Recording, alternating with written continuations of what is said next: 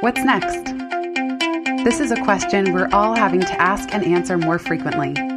I'm Jenny Blake, your host of the Pivot Podcast and author of Pivot The Only Move That Matters Is Your Next One. For show notes from this episode, visit pivotmethod.com slash podcast. If change is the only constant, then let's get better at it. Here we go.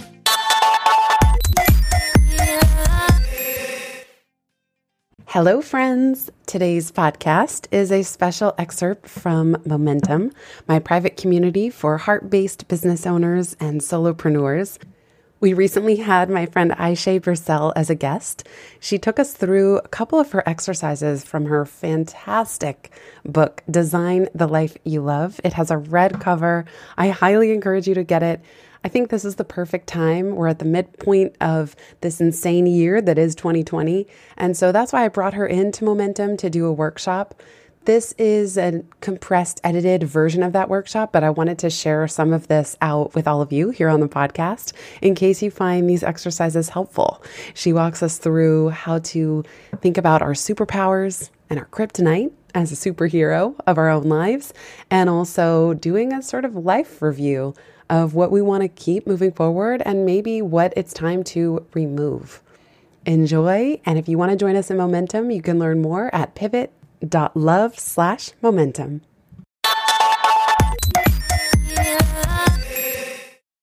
Hello, everybody. Welcome to another Momentum Book Club Pivot podcast. I am so delighted and excited, relieved, and thrilled to have my friend Ayse Birsel here with us today. Ayse is an incredible woman who I met through Dorie Clark, who I'm constantly raving about here in Momentum and on the podcast. Ayse is one of Fast Company's most creative people. In 2017, she's on the Thinkers 50 radar list of the 30 management thinkers most likely to shape the future of organizations. She's recognized as a number one coach in life design by Marshall Goldsmith. She gives lectures on the design, the life, and work you love to corporations. She's the founder of her own design business, Birsel and Seck, the award winning design and innovation studio, and consults to companies like Amazon, Colgate, Herman Miller, GE, IKEA, Staples, Toyota, and more. Her design process, deconstruction, reconstruction, is the red thread across all her work. And her work can also be found in the permanent collection of the Museum of Modern Art. Today, we're talking about her book, and she's going to walk us through exercises from Design the Life You Love, a step by step guide to building a meaningful future. It's an interactive journal that's a joyful, inspirational guide to building the life you've always dreamed of using the principles and creative process of Ayse. I've just been blown away in every interaction with her of the creativity she brings, but also the heart based business and life that she leads. You'll see from her materials, they're so creative, they're so engaging. Her approach to how she thinks about life and work and business is very inspiring to me. And with 2020 being such an insane year already, not likely to let up given that it's also an election year. I feel like this is the perfect time for us to check in with Ayse and design the life we love now that we're entering the new no normal. How can we create some intentionality around what's next and also reflect on the year to date, seeing as we're halfway through? Without further ado, Ayse, welcome so happy to have you. Thank you so much. That was a great intro. And hello, everyone. Good morning from New York, uh, Midtown. And Jenny, you're one of my heroes. So it's really a thrill to be here. And I'm just so excited. You and I have talked about collaborating uh, for a long time, and now it's truly happening. So I, I'm just as ex- excited, and it's really great to meet everyone uh, around the table here, or I should say, around Zoom. The the idea here is that we can all design our lives. It doesn't require um, special skills, and actually, what I've learned from helping thousands of people design their life um, as young as 13 as old as 90 plus is that people are extraordinarily creative.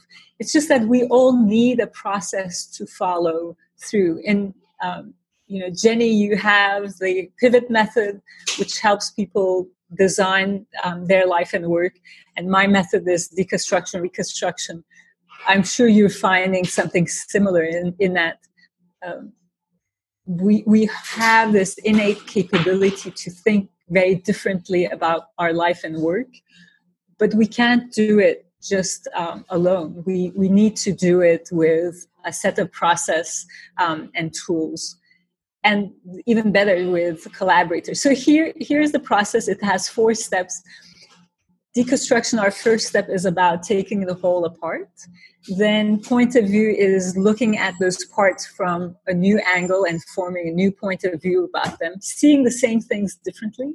Reconstruction is putting it back together in a new way, knowing we can't have everything. I hope I'm not the first person to tell you this, but that's why design is so beautiful is um, it's the art of making choices and then the fourth step is expression giving our ideas form and when i'm designing products this could be a, a prototype it could be a sketch it could be the actual end product it could be a customer experience um, when it comes to our life, it could be a manifesto, it could be a letter to ourselves, it could be a roadmap, there are many different expressions that we can create. And the foundation for our work as life and work designers is thinking like a designer. So, what are uh, what are the elements of thinking like a designer? There are five of them. One is optimism. No matter how hard the problem, we have the optimism that we're going to solve this problem and that optimism drives us to new ideas and to the future. Two, em- empathy, having empathy for ourselves and for each other. Three, holistic thinking, seeing the big picture so that we can connect the dots in new and different ways. Collaboratively, which is what we're doing here together, building on each other's ideas. And the last one is asking what if questions. And try asking what if questions and you'll see it literally changes the way we think it's all about having an open mind especially i find that sometimes our best ideas come from the worst places so being open to that and saying what if i did this is really really key and the last bit is doing it playfully because when we're playing, we're like kids. We're not afraid of making mistakes and we're trying different things. So I'm asking you today to join me playfully in thinking about your life and knowing there are no wrongs or rights here. It's all about we're learning by doing, which is truly what design is all about. Um, I was listening to Es Devlin, who's probably the world's most amazing stage designer right now. And she was saying that one of her teachers taught her to always have a pencil and to never think without the pencil. And I thought that's truly so so design um, that you always need something to draw to write because that's where ideas happen. With that, Jenny and I were thinking that we'll do two exercises together. One is a warm up, and I call it the superheroes.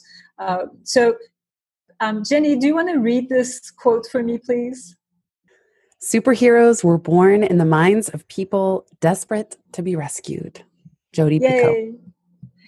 Thank you. So I really love this because I was listening to a podcast and which was talking about how superheroes, uh, Superman, Superwoman, Iron Man, all those superheroes were actually born around the time of World War II when people really needed to have hope and to they were desperate to be rescued just like um, Jodi Picoult says.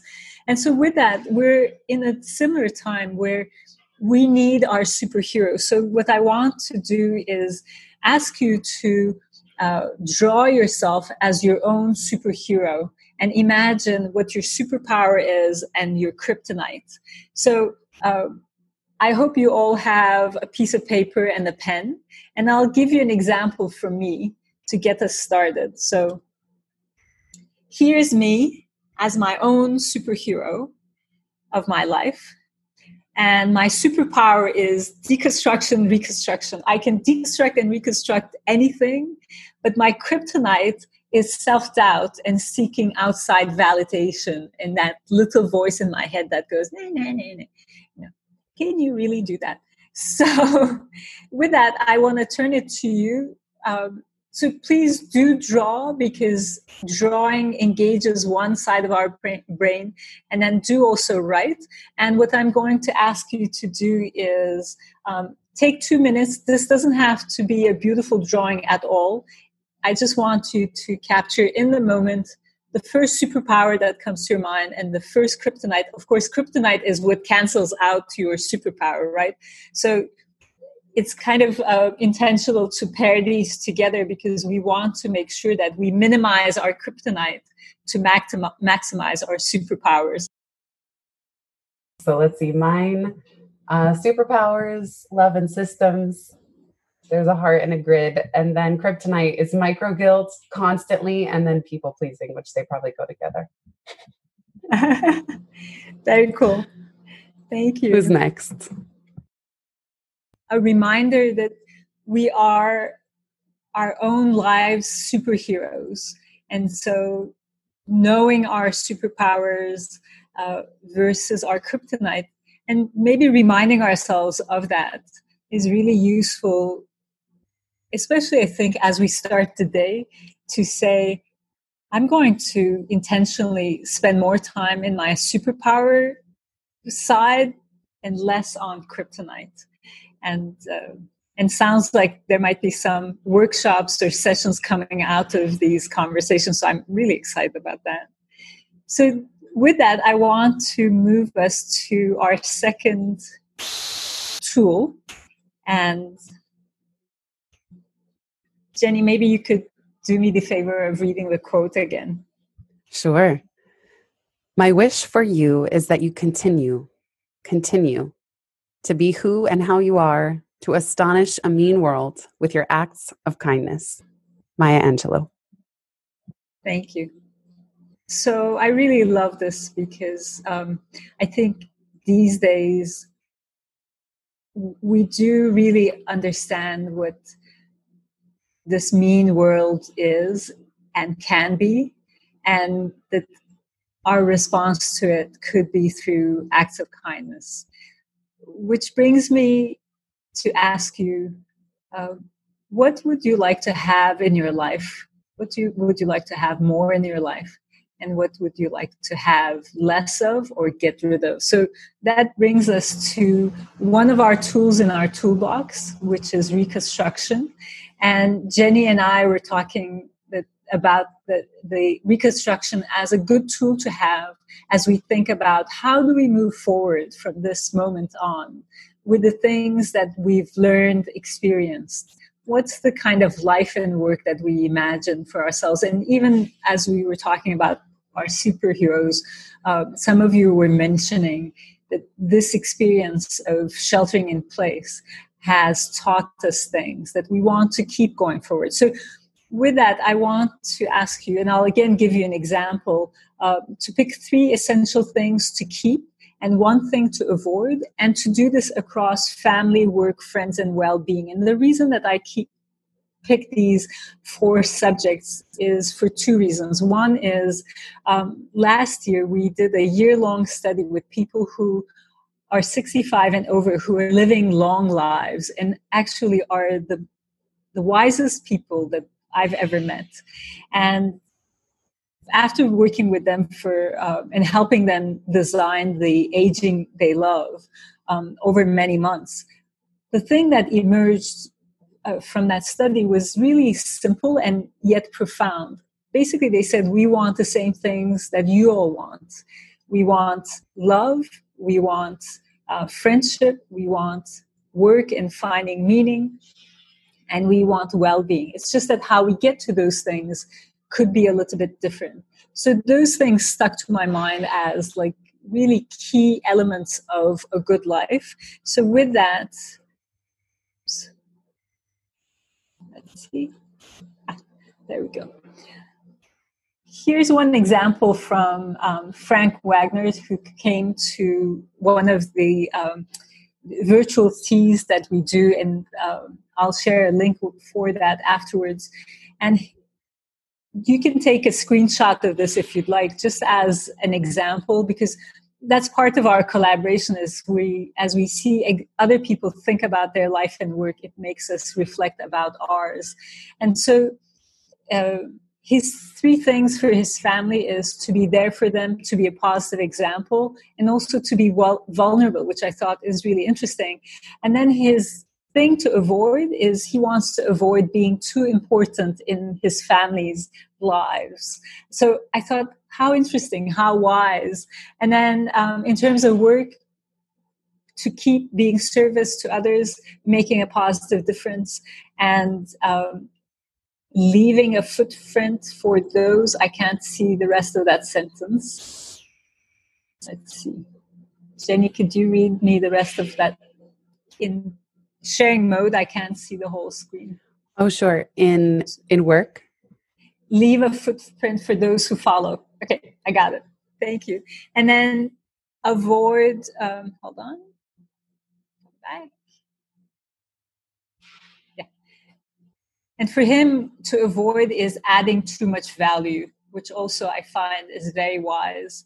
And so you can see the rest. Um, again, the what to avoid is almost as important as the essentials, right? So with that, I'm going to ask you to take a couple minutes and at least get yourself started on your essentials and things to avoid across these um, four elements. Oh, and I was going to say the reason that the, the four um, topics is important, it also helps us to think holistically, which is seeing the big picture, which is part of thinking like a designer.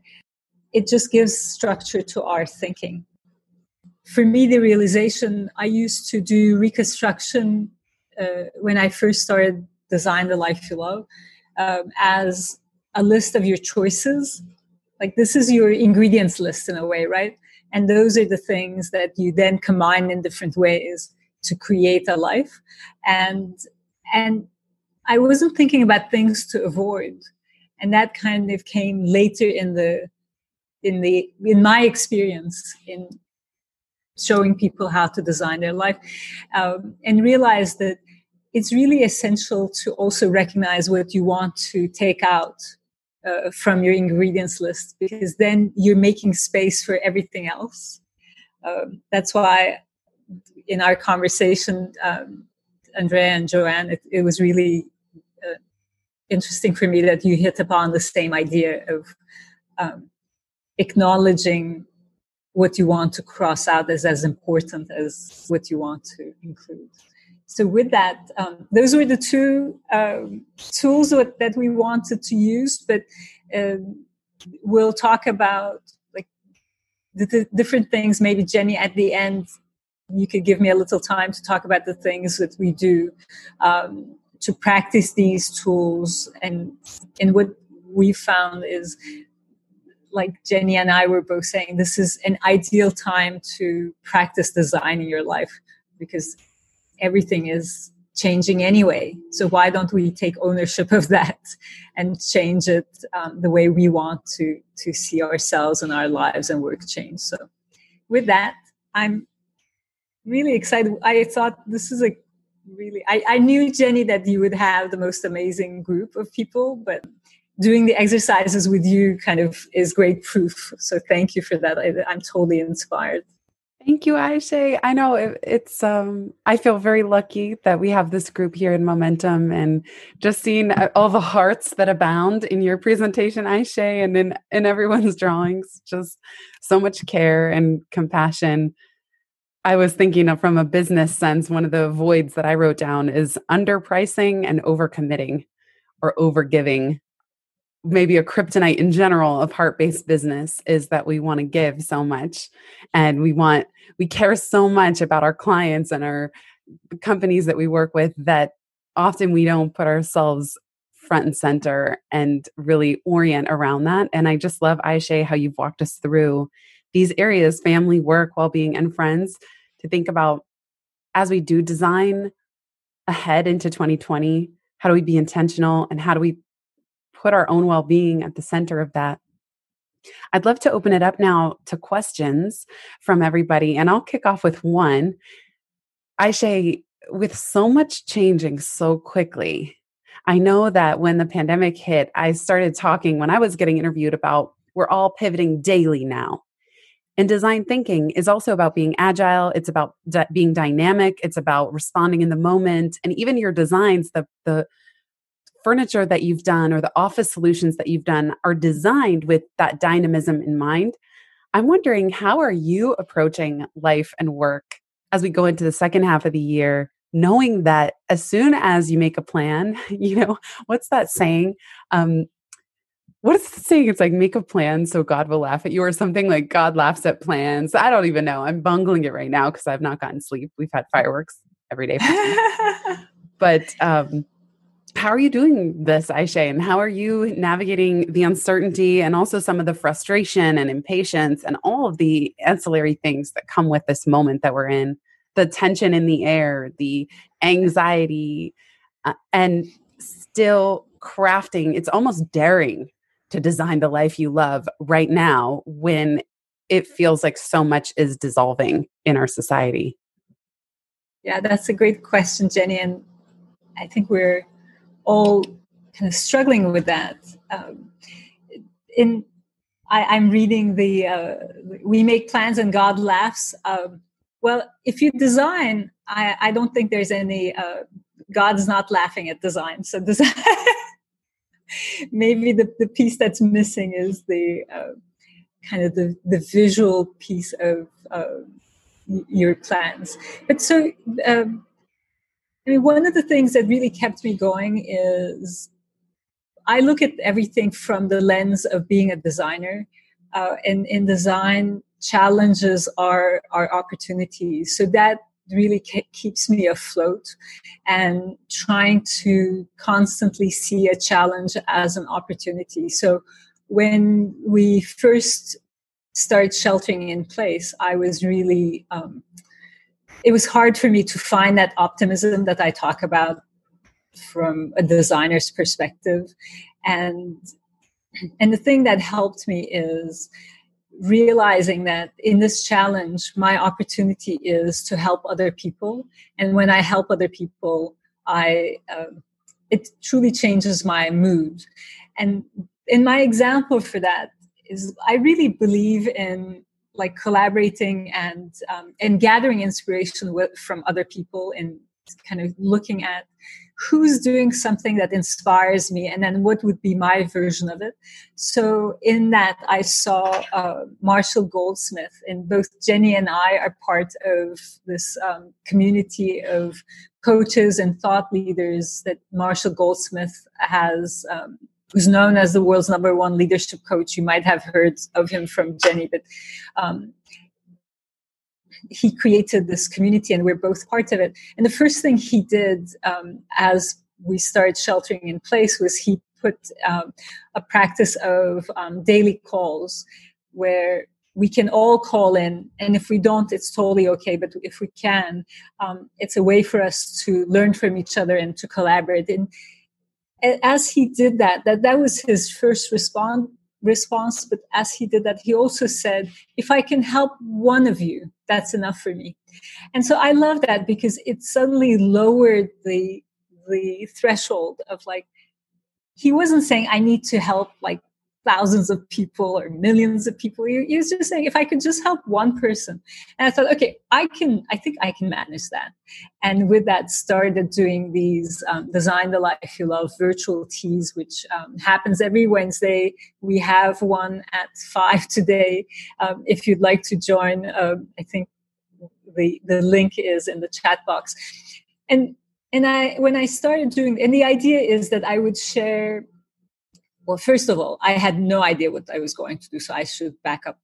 I didn't know. I just knew like if I could reach out to people and see if they'd be interested. So the people start showing up, and then I think the first time we did it, we asked them like, "What do you want us to do together? Should it be a conversation? Should it be some tools that we use?" And then we settled in with uh, their input, we settled into doing one warm up exercise, like we've done the superheroes is one, for example, and then one um, exercise from my book or from my practice. And then we have one guest, and Jenny was our guest uh, a couple weeks ago, which was amazing. She talked about um, doing little tests and prototypes in your life.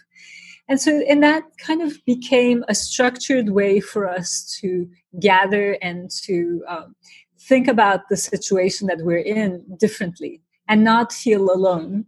Um, and the, and the funny thing was, I didn't see this coming, but I was thinking I was helping others, but the, the, the it really helps me the most because I come out of them feeling like um, like I'm not alone. I have a beautiful community like you all here um, in Momentum. And so, long answer, but that's how I'm dealing with it in the. Um, and it's interesting because it, you know, it's hard to design your life when you're the teacher and it's easier for me to help other people design their life it's harder for me to apply it to my life but one of the realizations that i've had actually very recently um, was that i want to do the things that i truly love that make me feel lighter even though i don't quite know where they're going to take me and the realization was because I don't want to leave without having done them. You know, so, and in a way, that's like the definition of design your life. It's like that original life, and you don't quite know, but you're you're convinced you need to try this out, like that Jenny, your your prototypes, you know. So that I'll report back on that, but that's kind of where all this is kind of making me realize is that's what I want to do. so beautifully said. Thank you, Ayse. It reminds me of what Andrea said about not having the patience to do things she doesn't want to do.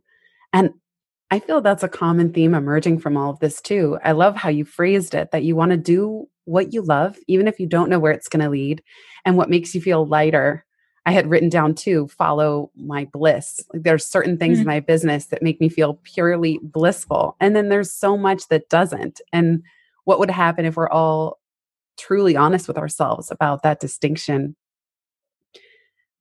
If you want to make God laugh, tell her your plans.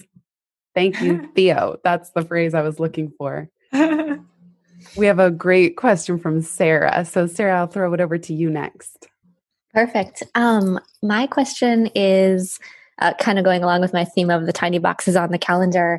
I'm curious, as such a creative person yourself, what are your kind of routines, structures, habits that you use to connect to your own creativity and to have time for creative thinking, making your gorgeous drawings, um, kind of your own creativity in your own life?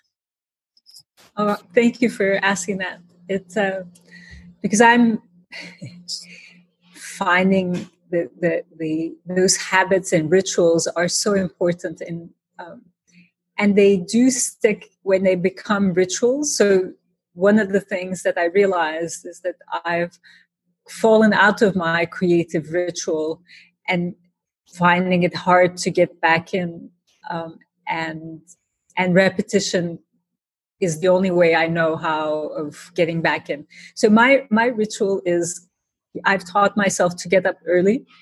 Um, so I'm not practicing it these days. So just know it's not a natural for me. It's just that um, when you know, as a working mom with the kids, I realized that I was I didn't have much time to myself. And so during the day I would work and you know how work is. It's just like you have email and meeting and this and that and you don't really have a lot of creative time um, and then the kids would really the evenings and the weekends were all about kids and and balancing the two things and i i was really getting frustrated that i didn't have time to think uh, of new ideas and so one thing that i um, decided to do is to learn to get up before everybody else and have one hour where five to six, six to seven, um, where nobody's asking me to do anything and I can just like sketch and think. Um, and the trick to that is one, you do have to get up. and not so these days I'm having a hard time with it because I get up and I'm like, okay, what was I going to do today? And then I do email instead, and that ruins it because uh, before I know it, my window has disappeared. Like, and everybody starts getting up, and you know. Um, so I'm trying to uh, talk it through with you to, as a reminder for myself to say, you get up at five, you don't do email, you don't do shopping lists or whatever. You just pick one thing. And uh, for me, that's like drawing um, ideas for my um, next book, Design the Work You Love. And it's all it is is one hour. And those one hours add if I can keep to them. So, and, and that's my ritual. It works great when it works. I love that. I feel similarly. And I find that as well, even without kiddos, that the early part of the day is the is really the magic. But I love the way you said that it, it works well when it works when you do it. exactly. And, and you're making me think it marries with this thing that um, Stephen King wrote this beautiful book. It's it's called On Writing. So Stephen King, the um, the horror story author, right, the bestseller author, but he's he actually has an amazing book on writing called On Writing. Um, yay, Sarah loves that book. Sarah, you and I might have a lot in common. He basically says the, the the thing about writing is you just put your I think he he literally says like you have to put your ass down you have to put your bottom down and write. And that's the only way that the um, inspiration and you know your muse knows how to find you because your muse doesn't come every day comes sometimes. But when she comes you are in your seat. You're there. You're open to it. And so that's the trick to me. That's the I need to be in my seat from like five to six every day in case my muse shows up. I'll Thank chime you. in on that. Both of my books I wrote with a majority of 15 to 30 minutes in the mornings. It, the first one, I was working at Google full time and I was so exhausted during the week. I just couldn't do anything. And then with Pivot, I was so not tired, but focused on paying my bills and running my business that it, even though I was self employed, the second one, it's not like I felt so free that I had all day every day. I actually felt a lot of pressure to keep supporting clients and doing income generating activities. And although I, in both books, I did put together some sprints, some weekend sprints for editing or writing, the, the majority happened because I only had 15 minutes at a time. So I share that just in case it's encouraging for anybody to say, oh, actually, 15 minutes is useful. It's not a wash. And I'm trying to tell myself that about exercise too. Because sometimes nice. I think if I don't have an hour, then I'm not going to do it. I, I love that. I Thank you for reminding us of that, Jenny. Sure. I have a question about your book, specifically page 166 on expression. You say your expression is the voice of who you are and the life you want to live. And the illustration says one plus one equals unique. This is a selfish question now for me, and maybe others have it as well. As I look to pivoting my podcast and trying to make it more specific and even more unique, as more and more shows come out, it's going to be harder to stand out. And this is true across various media as they mature. It's always there's early adopters, and then all of a sudden everybody gets involved big media companies, celebrities, well funded shows. And so this question of uniqueness is really on my mind. And I've brought this up multiple times on the podcast. I've heard the phrase, you can't read the label from inside the jar.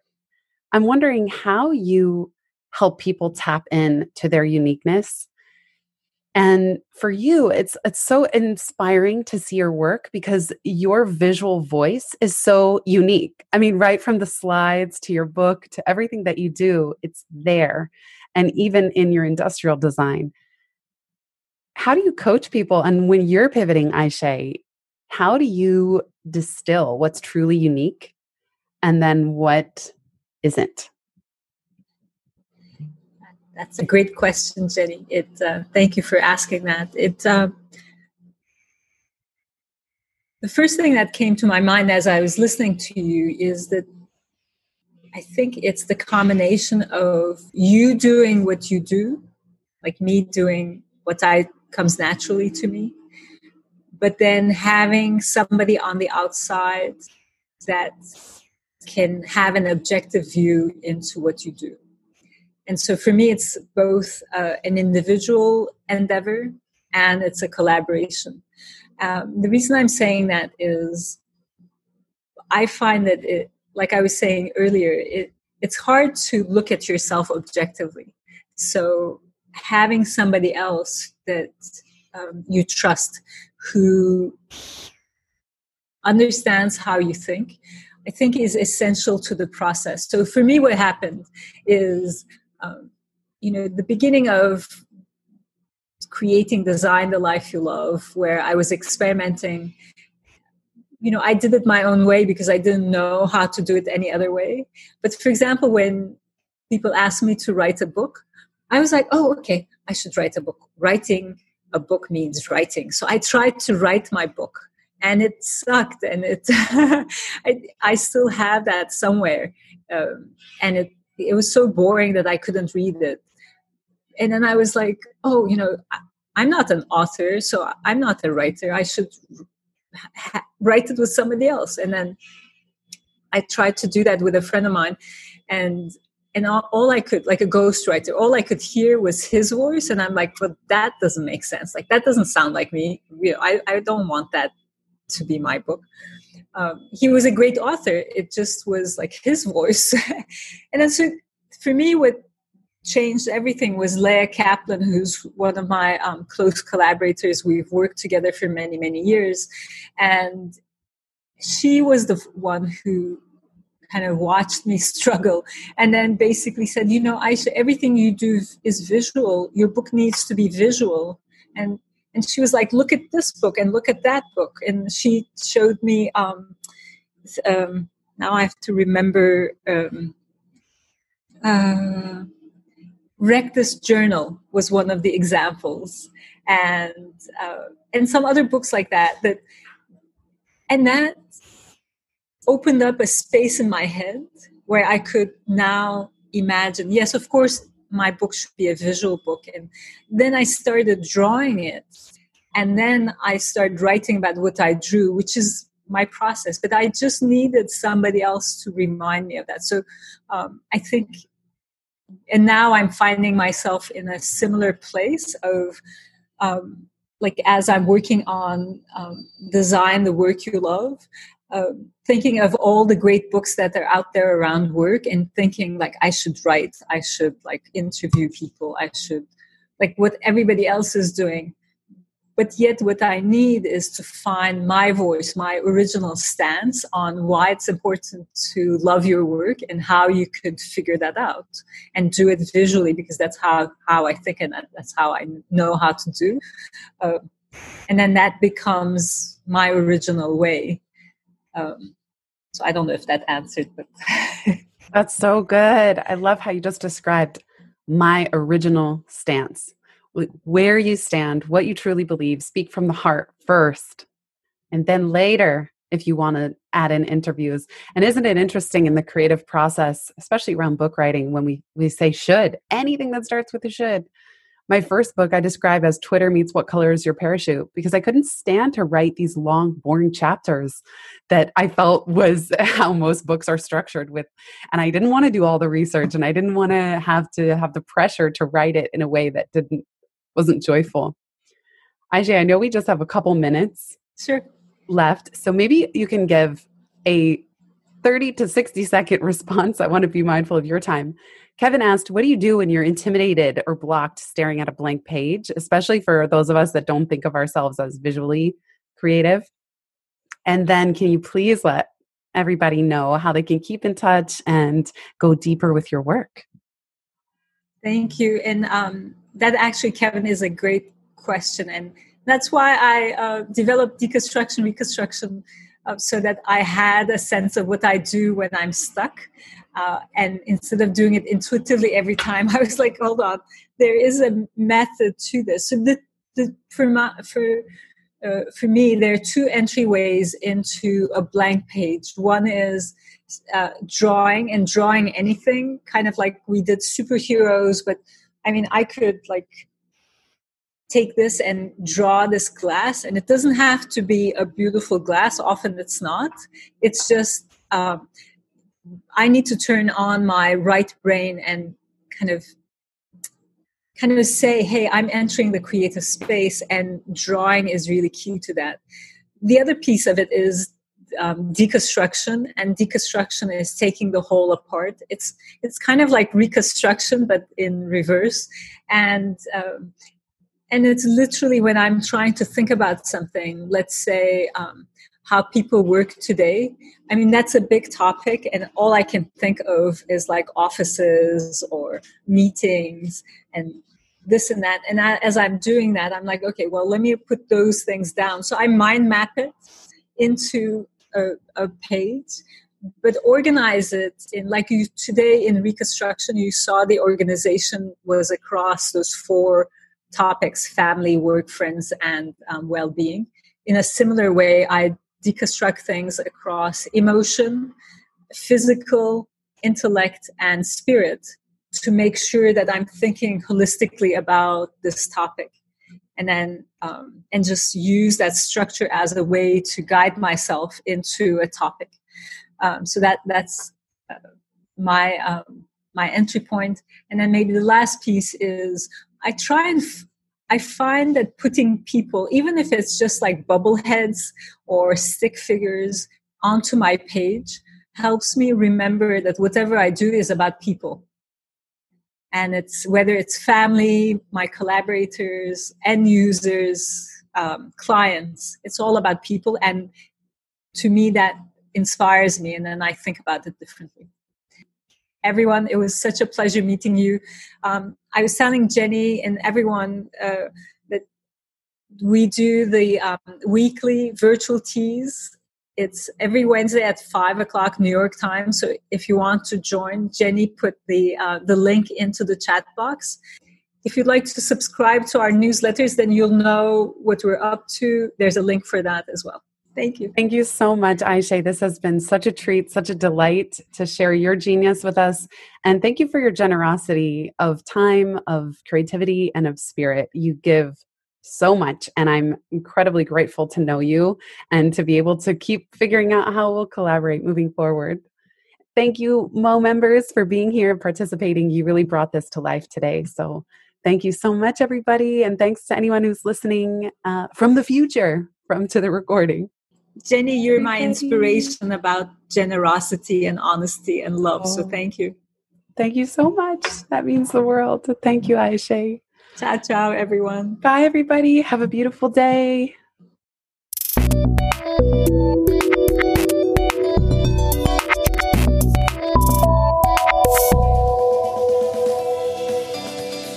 Thanks so much for listening to this episode of the Pivot Podcast. Make sure you don't miss an episode or my insider tips and templates by signing up for Pivot List, a curated twice monthly newsletter where I share the inside scoop on what I'm reading, watching, listening to, and the latest tools I'm geeking out on. Sign up at pivotmethod.com slash pivotlist. Get show notes from this episode at pivotmethod.com slash podcast and connect with me on Twitter at Jenny underscore Blake. Remember, build first, then your courage will follow. Hasn't it always?